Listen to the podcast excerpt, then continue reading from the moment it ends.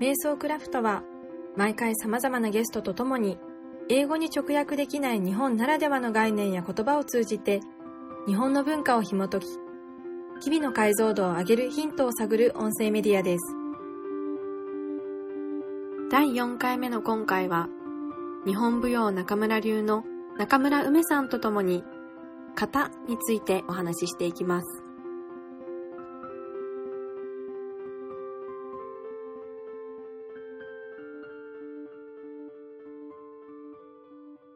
その日本の伝統文化って型というのがあるっていうのを、うんうん。まあよくなんかどの伝統文化でお花でも型がある。うん。武術でも型があるし、生け花でも型があるし、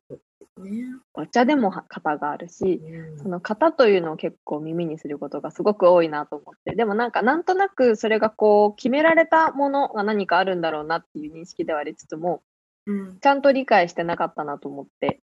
でその辺をはい。いろいろ今日話してみたいなと思ってます。はい。はい。で、えっと、ちょっとまあなんかその会話のきっかけとして、こう辞書的な意味でどういうことが今までまあ言われてるのかなっていうのをなんとなくちょっと調べてみてて、なんかあの、えっと、広辞苑だと、もうすごく簡単なその形と型の違いみたいなことしか出てこなくって、なんかこうんううん決まった、決まったこう、なんていうの、模範であるみたいなすごくそれもこうふわっとした質問しかないんだけども、日本大百科全書というのがあって、それの中では、代々継承され、洗練されて固定化した表現様式。ええで、まあなんかそれも、いわゆる型。いわゆる方。へえ。うん。まあなんかでも、分かったようで分かんないな、みたいな 感じで。で、なんかちょっとその、こう論文、まあ論文までいかないものもあるんだけれども、ちょっといくつかその教授、大学の教授が型に、日本伝統文化の型について、こうん。う語っているものが何個かあって、で、そのうちの一つが、東北大学、最近ちょっと亡くなられた方のようなんだけど、えっ、と、東北大学の名誉教授だった源良園さんという方、教授が、えっ、と、型というのには二つあって、一つが人間の身体の運動からなる型。で、もう一つがパターンとかスタイルとかいうその英語のを翻訳した型。うんで、一つ目のその人間の身体の運動っていうのも、競技と講義、まあ、ひ狭い意味と広い意味とあって、うん狭い意味が心と技と体が一致するというもの。で、もうちょっと講義に行くと、上波球とか、主波理とか、なんかその辺のこう意味合いが入ってくるんじゃないかっていうふうに言われてるんですね。で、まあなんかその型と形っていうのの関係性についても、そのある形が、そのこう、持続させようという努力をした上で、まあ、最初のその日本大百科伝書に出てきたのとちょっと被るというかそこにつながるんだけど、洗練されて完成していく。で、その上で、機能性もあり、合理性もあり、安定性もあって、模範性があって、統合性があって、さらに美と組み合わさったものが型であるらしい。追求されたものっていうような 追求されたものなんでしょうね。ね、多分一言にするとね。とう。うんん。っていう感じ。じのが、まあなんか調べた中では出てきて、まあなんか、うん。まあなんとなく分かったようで、実際にそれをこう、やっぱりこう、じゃあ日本舞日本の舞踊の中ではうんどういうふうに言われてるのかとか、じゃあ実際にその型を通じて、普段のその稽古の中でどういうふうに型というものを見ていて、うんで、他のその生徒さんに例えば、梅ちゃんが教えるときに型というのをどういうふうに、こう、なんていうんだろうな、説明しているんだろうかとか、なんかそういうところから話を聞きたいなと。は。い。はいわ。かりました。そうですね。なんか日本舞踊、日本舞踊ってあんまりなんか型がっていう、もろ型という言葉を使って表現することって、なんかあんまりないんですけど、あうんうんの私たちはやっぱり流儀とかっていうようなあの言葉をちょっと使うことが、まあ、多くて、あうんうん。のそれは日本舞踊にはすごくたくさんの流儀が、まあ、あるんですね。うん。で、あの、その流儀の違いっていうのは、ただ単に、なんていうんでしょう、こう、派閥みたいなのが 違うっていうだけではなくって、そのお流儀ごとにやっぱり得意の、得意としている、まあ、いわゆるジャンルとか、その、お流儀ならではの踊り方、まあ、この踊り方っていうのがいわゆる型に当たるものだと思うんですけれども、うん。そういうのが違うわけなんですね。だから、で、えっ、と、結構面白いなって思う、個人的に思っているのは、あの、日本舞踊って同じ曲なんだけど、流儀によって振り付けが違うんですよ。それは面白いでも多分、クラシックバレエとかも多分そうなんだと思うんだけど、くるみ割り人形とかって多分同じ曲で同じ振り付けというよりかは、同じ曲だけどいろんな振り付けがあるうんうん。あったりしますよね。例えば、うんあとは白鳥の湖とか、うん。同じこうクラシックの音楽なんだけど、このフォーメーションが違ったりとか、振り付けが違ったりとかっていうのはあると思うんですけれども、まあそれもと日本舞踊と大体同じような感じで、同じ曲なんだけど、全然違う振り付けとかももちろんあるんです。で、でそこの違い、それが、まあやっぱりお流儀の振り付けの違いだったりとかっていうのところとリンクしているんですけど、あの、まあ、そういうのが流儀の特色ということで、そういうのが分かってると、分かってるってあんまり分からないかもしれないけれども、そういう少しでもちょっとち違うなっていうポイントが分かっていると、この人が踊るとこういう風になるのかとかっていうところが、まあ、踊りを見るときには面白いポイントではある、あります。そう。で、特にあの、まあ、私は、あの、日本舞踊の中村流という流儀のところで、あの、まあ、踊りを踊っているので、中村流っぽい踊り方とか、中村流の踊りとか、踊り口しかまあわからないんですけど、特にうちはあの古典とかね、あの古典とか古くからこう受け継がれてきているようなものをあの踊ることがとても多い流儀なので、あのまあ、どういう踊り方っていうと古典とか古典を大切にしてそれを守っているっていう感じなんだけれども、まあ、本当にいろんなお流儀があって、例えば軍部ですごい踊ったりとか、とか、あとは、すごく手数が多いお流儀とかもあります。うん同じ、例えばこう30秒の中で踊るんだけれども、私が踊っているのとよりも、すごく動きが多い、振り付けがたくさん入ってるとか、そういうお流儀もあるし、うん。とかそういう違いがあるかな。で、やっぱりそういうのがあると、こう、なんて言うんだろう。あの、それに、そういう、例えば手数が多い振りとかだと、そういうのに対応して踊っていかなきゃいけないので、そういう数が多い踊り方に慣れていくわけですよね、ダンサーたちは。うんうん。そうすると、まあ、あの、流儀として特色があるダンサーがし出来上がるみたいな感じになりますかね。特にえ私と。かは、あの、私たちは、中村流はちゃんとお腰を折って、で、踊るっていうことをすごくよく言われるんですけど、日本舞踊で腰を折るっていうワードがあるんですけど、それってあの、お辞儀するみたいに前に腰を、なんていうの、こう、神戸を下げるみたいに腰をポキッと折るっていう意味ではなくって、いわゆる、うんと、中腰みたいな形になることを腰を折る、もしくは腰を入れるっていうんですけど、やっぱりちゃんとそういうふうにしっかりとこう下半身で固定し、固定というか、下に重心を下げて踊るっていうのが結構まあ、中村流だと特色になるのかななんてちょっと思いますけど、あの、うちの流儀の方はこれですみたいなのあんまり書いてないんですよね、うんうんうんうんうんうん。踊りって。ただ、やってる方からすると見てると全然違うから、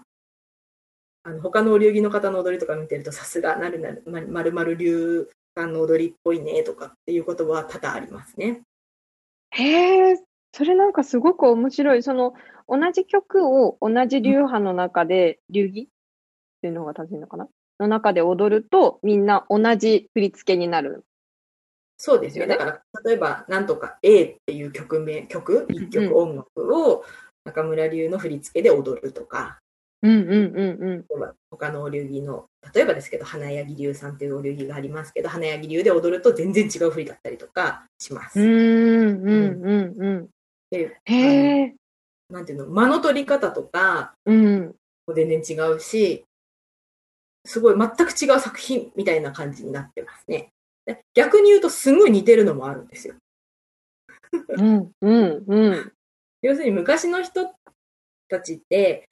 あの、すごくヒットした振り付けを見て、若干パクっ、ちょっと言い方が悪いですけど、パクったらしいんですよね。でちょっとアレンジして、うちの流儀のものですみたいなやるやるとか発表するとか、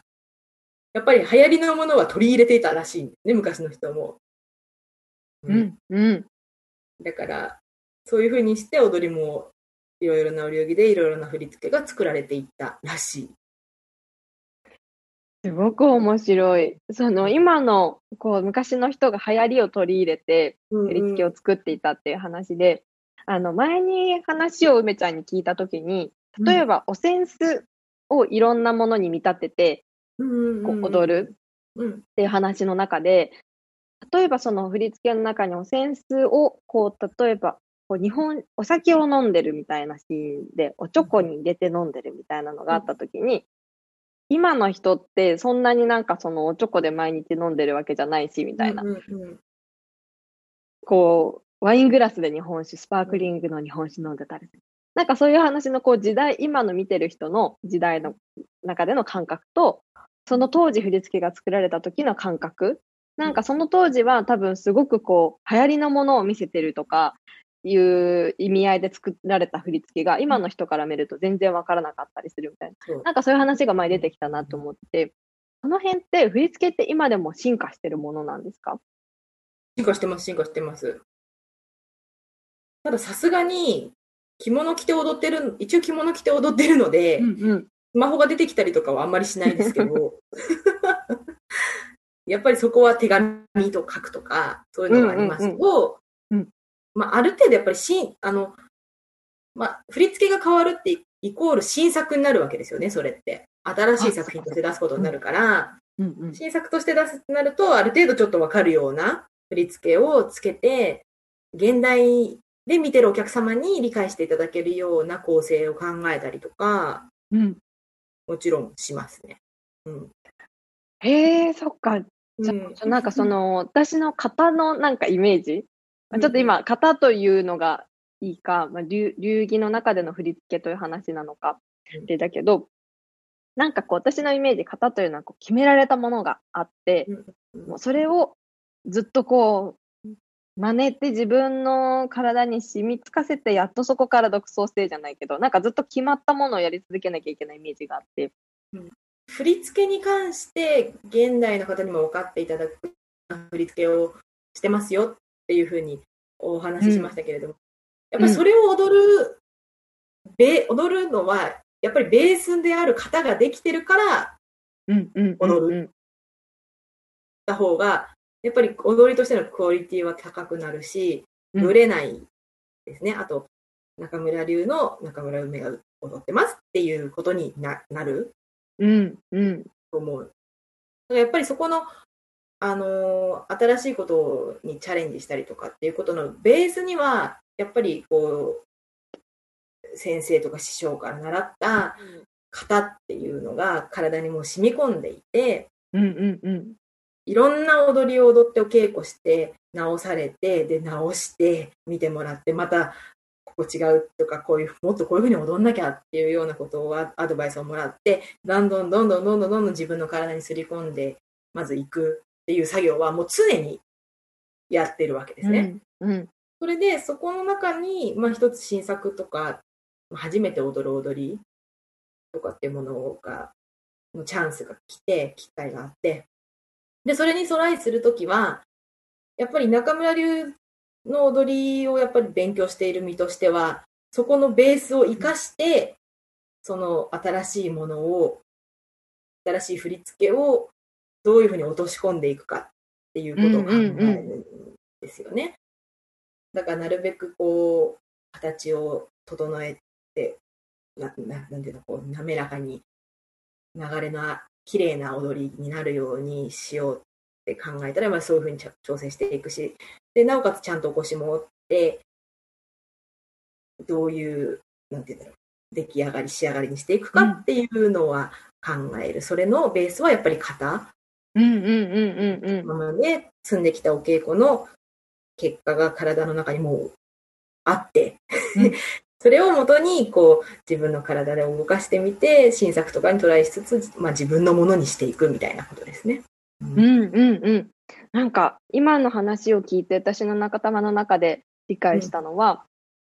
型というのは、こう、振り付けの前にあるもので、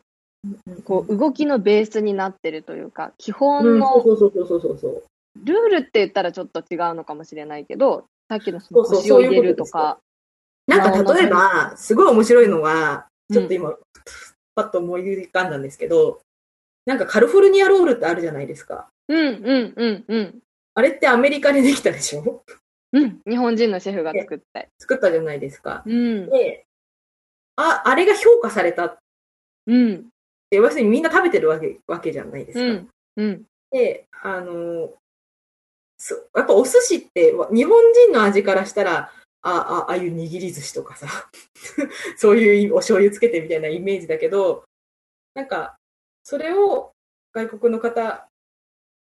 用にアレンジするとか、なんていうのうんその幅を利かせるみたいなことだよね。例えば京都の人が味付けたものって、なんか、やっぱり京都っぽいとかあるじゃないですか。うん、うん。そういうのと似てると思う。え、伝わったかな、今。伝わりました。その型というのの捉え方が、ある、まあ、流儀というとすると、お寿司の中で、うんうん流儀、ある流儀では絶対に酢飯を使わないといけないうんうんうんうんというのがその型の一つに入ってたりとか。一方で、他のところでは、いや、絶対に海苔は外側でなければいけないというのが型に入ってるとか。いや、あの、野菜、アボカドは使っちゃいけないじゃないんだけど、なんだろうな。野菜は使わないとかね。野菜使わないとか、なんか日本うんうん古来のものしか使わない。なんかその型によってカルフォルニアロールの形も違ってたかもしれないし、うん、そう、本当そうだと思うんですよね。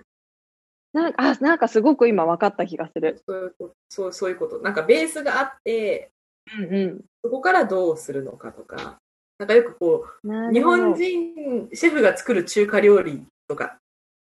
うん。よく言うじゃないですか。か。そういう感じに近いんじゃないかな。分かった。なんかその、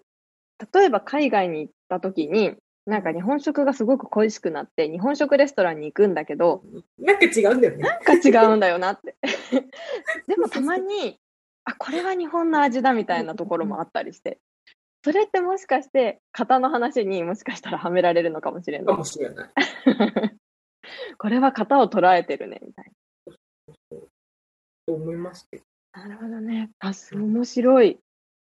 型の話でお寿司の話までなるとは思わなかった。確かに。でもなんかこう、もののこう考え方の原理としては多分同じだと思うな。いや、本当に納得です、今。だから、あの、まあ、いわゆるダンサー側として、うんうんうんお寿司だったら寿司職人側としてっていうか、こう作る側として考えると、例えばその新しいものに何かチャレンジしたりとか、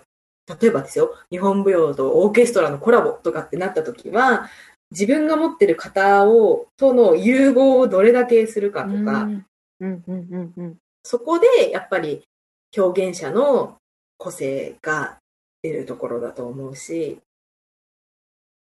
あの、なんていうの、型をは破りまくって、うん。なんだろう、新しいことに、本当に新しいことチャレンジして、もうこれも新しい日本舞踊ですっておっしゃる方ももちろんいて、全然それも日本舞踊だと思うんですね、私は全然それは。一個人の表現だと思うし。逆に、オーケストラさんとクラシックとコラボしても、もう本当に古典でしか踊らなくて、うん。みたいな踊り方ももちろんありますよね。うん。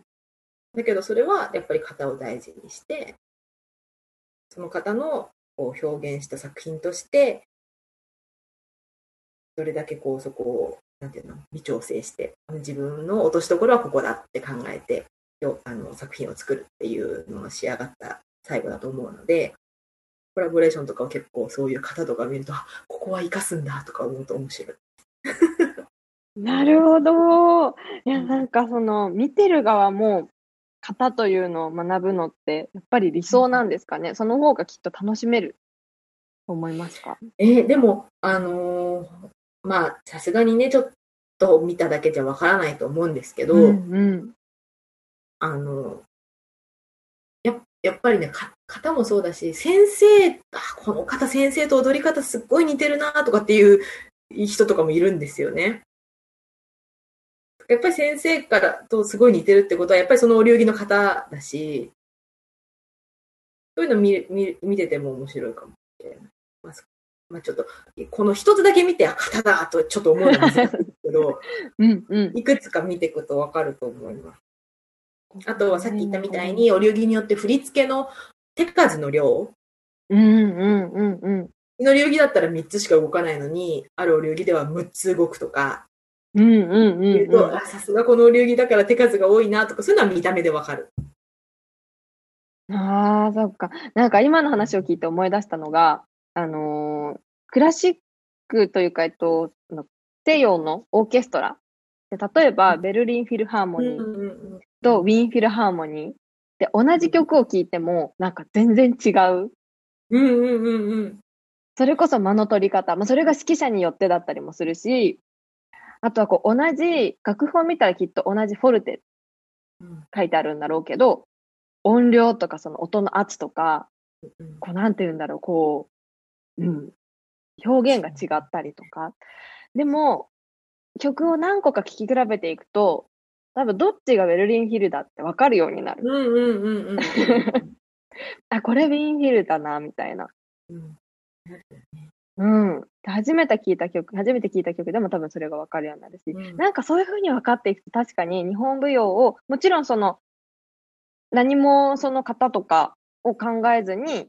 一つの作品として見るのも楽しいだろうし、うんただなんかだんだん、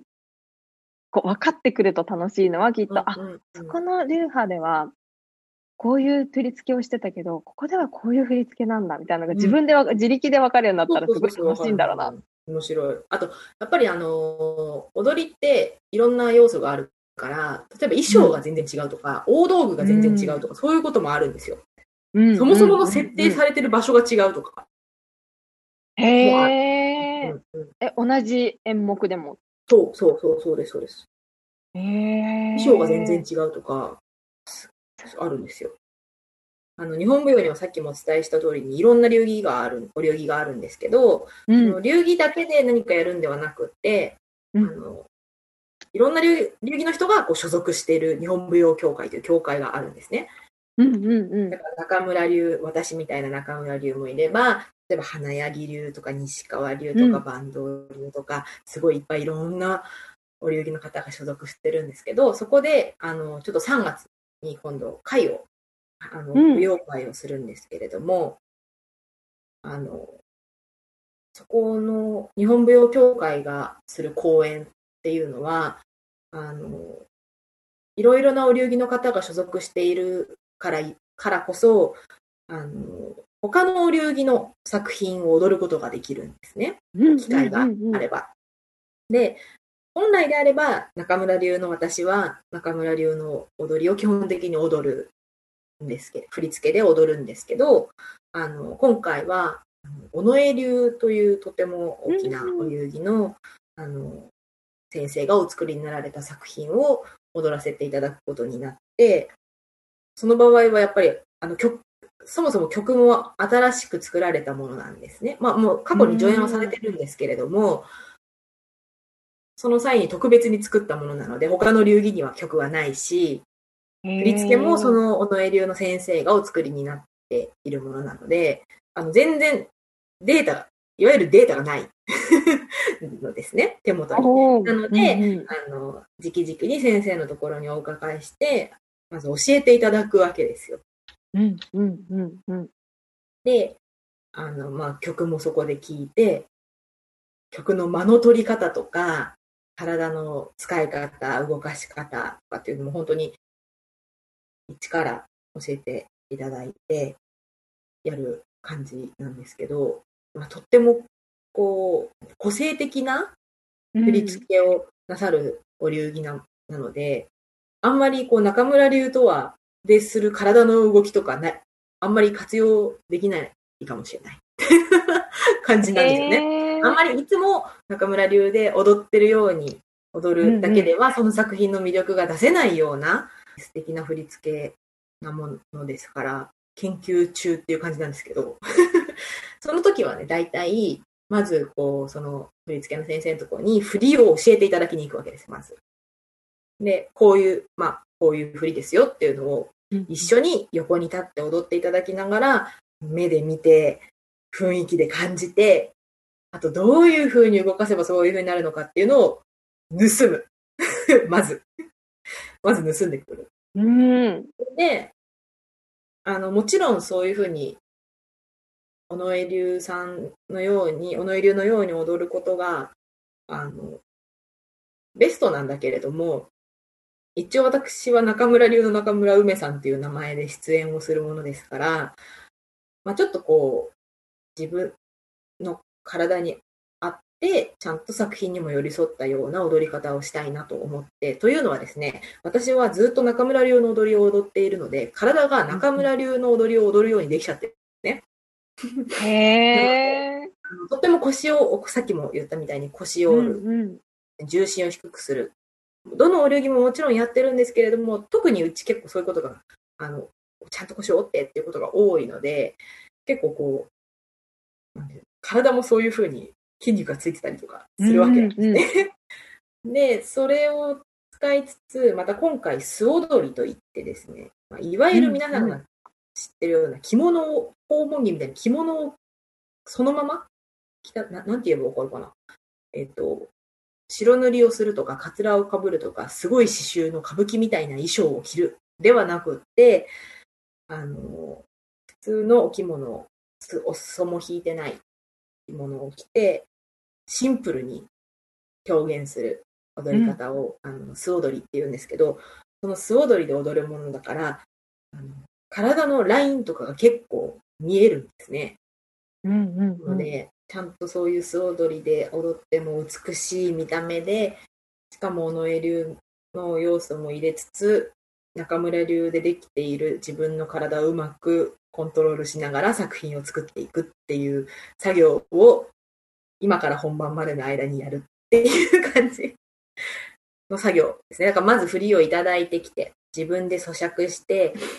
えっ、と、やっぱりこう、振りの大切な部分とかもあるから、そういう、あと、振りの大切な部分、あと、尾上流としての尾上流の型、外せない型、そこは守ってきちんとうんう踊んるんだけど、な自分の体は中村流でできちゃってるから、それをうまくコントロールして形になるように自分の体にすり込んでいく、落とし込んでいくみたいな作業が発生するんですね。なんでそれを今、鋭意やっているというような状況です。なんか本当にこう、今日はつくづくその料理とのなんか 共通点。なんでこう、ある意味ね、本当にこう、その時々の観客がどういう人かによってもきっと変わったりもするんだろうし。そうそうそう思います、思います。うん。例えばなんかこう、カレーとカツ丼とあって、なんかカレーカツ丼を今日は作りますみたいな。そうそうそうそうそう。こんな感じかもしれない。なんかお料理だって結構、あの、本当にグルメな方って、うん例えばだけど、フレンチ好きだけど、ここのフレンチは好きじゃないけど、こっちのシェフのファンなんですっていう方っているじゃないですか。うん。うん。なんか踊りも、本当にそれぐらい繊細で、いろんなバリエーションがあるものなので、うん。私はこのお流儀の踊りが大好きっていう方がいても全然おかしくないし、芸人もちろんいらっしゃると思うんですよね。うん。で、だけど、え、中村流の梅さんが踊りを踊るらしい。どういう感じになるんだろう。みたいに思っていただけたらすごい嬉しい。ですねうん。まあうんここまで私は実力がないので、それをやる勉強段階ではあるんですけど、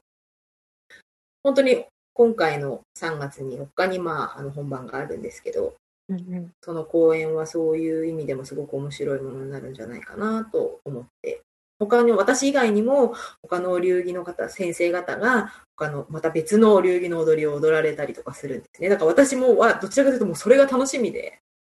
うん。うん。どういうふうに踊るんだろうとか、あとそこのどれぐらいこう調整するかのさじ加減とか、あこれこういう感じで仕上げてらっしゃるんだとかね。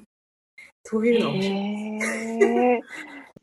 面白さがひしひしと伝わってきます、本当に。なんか、最後に、えっ、と、こう話を聞いていながら、その流儀を超えた日本舞踊としての型っていうのって、なんだろうって思ってて。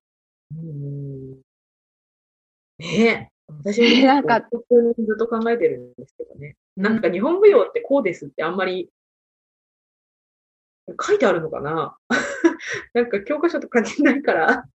わかんないんですけど、うん、うん、うん。あの、でもに、うーん、まあ、時々近年新作の発表とかって、まあ、いろいろありますけれども、そこの解釈見てても結構日本舞踊っていろいろあるなって私も思っていて、うんうんあの、前提として私の考えなんですね、けれども、これは。は私が思う日本舞踊って、マストなことって着物着てることだと思っているんですね。うん、うん、うん、うん。で、着物着ていいるっていうのがもう、は、だけは本当に外せないと思っていて、で、足元は足袋か裸足かどっちか。例えば靴とか、バレーシューズとかではなくてっていうのが、なんか、私の中の、なんか日本舞踊の最低条件みたいな思ってるうん、うん。で、だから、例えばこう、楽器とのコラボレーションであったりとか、うん。現代音楽とのコラボレーションっていうのは、あの、でき、できるというか、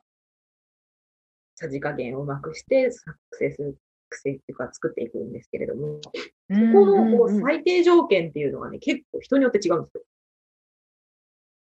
あの、うんうんいわゆるお、なんていうの、おお洋服みたいな、こう、ひらひらした感じので、日本舞踊もちろん踊って日本舞踊の生活ですとおっしゃる方ももちろんいらっしゃるし、うん、うん。逆に、例えばお三味線とか、その和楽器使ってないと日本舞踊じゃないよっていう方ももちろんいらっしゃる。ので、そこのなんかこう、日本舞踊って何なんだろうっていう、まずそもそもの とこがちょっとこう、割とこう曖昧だなって私は思っているんですけど、そこをずっと自分、個人的にはなんかね、ずっとこう探ってるっていうか探索、探、なんていうの、考えてるうん、うん、うん。うんで、まあそういう考えをぐるぐるしつつも、日本舞踊としての型って何なんだろう。答えはまだ出てない。うん でもさ、今日そういえば思い出しました。私が今日言おうと思っていたことを。はい。踊りの方って、言葉にならないから稽古するんですよ。うん、うん、うん、うん、うん。なんかこれ、最終的な逃げ言葉になっちゃってますけど、なんかちょっと今日このね、かおりちゃんとお話しするにあたっていろいろ考えて、日本舞踊の方はこうです、バシッって言った方がね、やっぱリスナーの皆さんも楽しいと思うし、これかって思うかなと思ったんですけど、結局なんかそれ感じてうん、体にすり込まれていくものなんだと思う、思いうます。、ん、うん、うん。でもなんかそれ一つの答えなんだろうなとは思ってて、っていうの、が、型、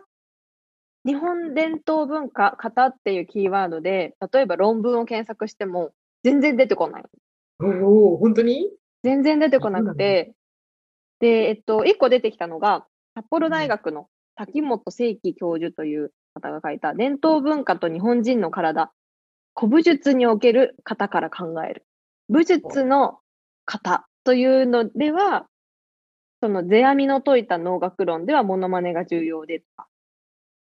で、型にはまる、型を身につけることで生み出されるクリエイティビティが大事だっていうのを説かれてましたよね。っていう話から武術ではっていう話をしていて、でも、うんうんその日本の身につけることで生まれるクリエイティビティは素晴らしい言葉ですね。うん、うんまさしくそうだと思います。確く。そうなので、なんかこう、芸能という分野、うん踊りとか、そういった分野での論文っていうのは、ちょっとまだ軽いリサーチしかしてないのであれですけど、パッとは出てこなかったんですよね。うん。なので、その簡単に言葉にできないっていうのが、まさにその通りなんだろうなって思ってて。なので、本当にその、まあ、今日はその型についての答えを出すというよりは、型って何なんでしょうねっていうのを、こういうこともあるし、いやこういうこともあるし。難しいけど、あのーとてつもないく魅力的なものであることは確かです。うんうん。あ、それうん素敵ですね。とてつもなく魅力的。あとなんだろう、この、型ってこれですっていう答えがないから魅力的なのかもしれうん、うん。そうですね。なんか私がその何年伝統伝統文化好きなんだろない。うんう。伝統文化全般が好きなんですけど、私の場合は。うんっていうのは、なんか本当に答えがないからだなっていうのはすごく思ってて。うんこの間あの川上さんと、江戸選挙の川上さんと、シチューの三居っていうテーマで話したんですけど、うんなんかその最後にも、なんかその話してるその空間が私にとってはシチューの三居なんですよねって話してて。なんかもうとにかく答えがないから何回でも、ね、これって何なんですかって聞きたくなるし、で、例えばもう私は海外の人にそれをなんかこう、日本の文化って何なのって聞かれて、英語で一生懸命説明するっていう機会が多いので、まだまだ自分が、何なんだろうね、これって全然わかんないよっていうのが多くてうん。なので、もう、まあ本当に日本語でも言葉に、日本語っていう言語だから逆に言葉にならないっていうところもあるかもしれないけども、うんその結論を出さなくても喋っていられる言語だから。っていうのはありつつ、いやなので、これからも探求を続けたいなと思いま私もす。楽しい。結論は楽しい。